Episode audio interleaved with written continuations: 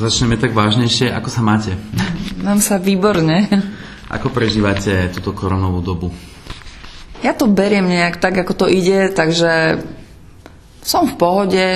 Ja si užívam aj to, že môžem byť doma. Užívam si to, keď môžem niekedy vyraziť medzi ľudí, keď sa trošku zvolnia opatrenia, takže nejako extrémne to neprežívam. Musím zase povedať, že COVID sa mi nepodarilo dostať. V dedine sa z nás, z našej rodiny smejú, že sme čakatelia a tým pádom som v pohode. Nechýba vám pracovné zaťaženie?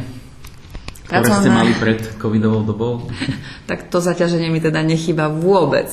Vôbec. Práve, že sa môj život úplne upokojil, čo je perfektné. Ako u vás prebieha tvorba knihy? Akými fázami si počas tvorby knih prechádzate? Alebo máte vôbec nejaké fázy, že teraz začínam si robiť nejaký koncept, potom už idem ďalej a ďalej? Ja si, priznám sa, ja si koncepty nerobím vôbec žiadne, ale v, kni- v hlave tú knižku píšem veľmi dlho.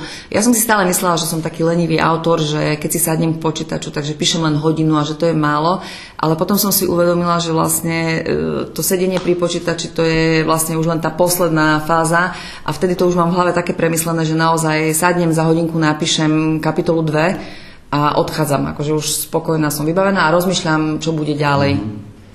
A ešte stále pracujete v knižnici, alebo ste sa rozhodli naplno venovať svojej tvorbe? Keďže toho bolo veľa, e, pretože veľmi aktívne chodievam, teda pred koronou som veľmi aktívne chodievala na besedy, tak som sa rozhodla, že teda idem na voľnú nohu, aby som mala viac času na písanie aj viac času na svojich čitateľov. Vo vašej najnovšej knižke sa venujete príbehu chlapca, ktorý psíka najprv nechcel, no nakoniec mal vlastného psíka a snažil sa pomáhať aj iným psíkom.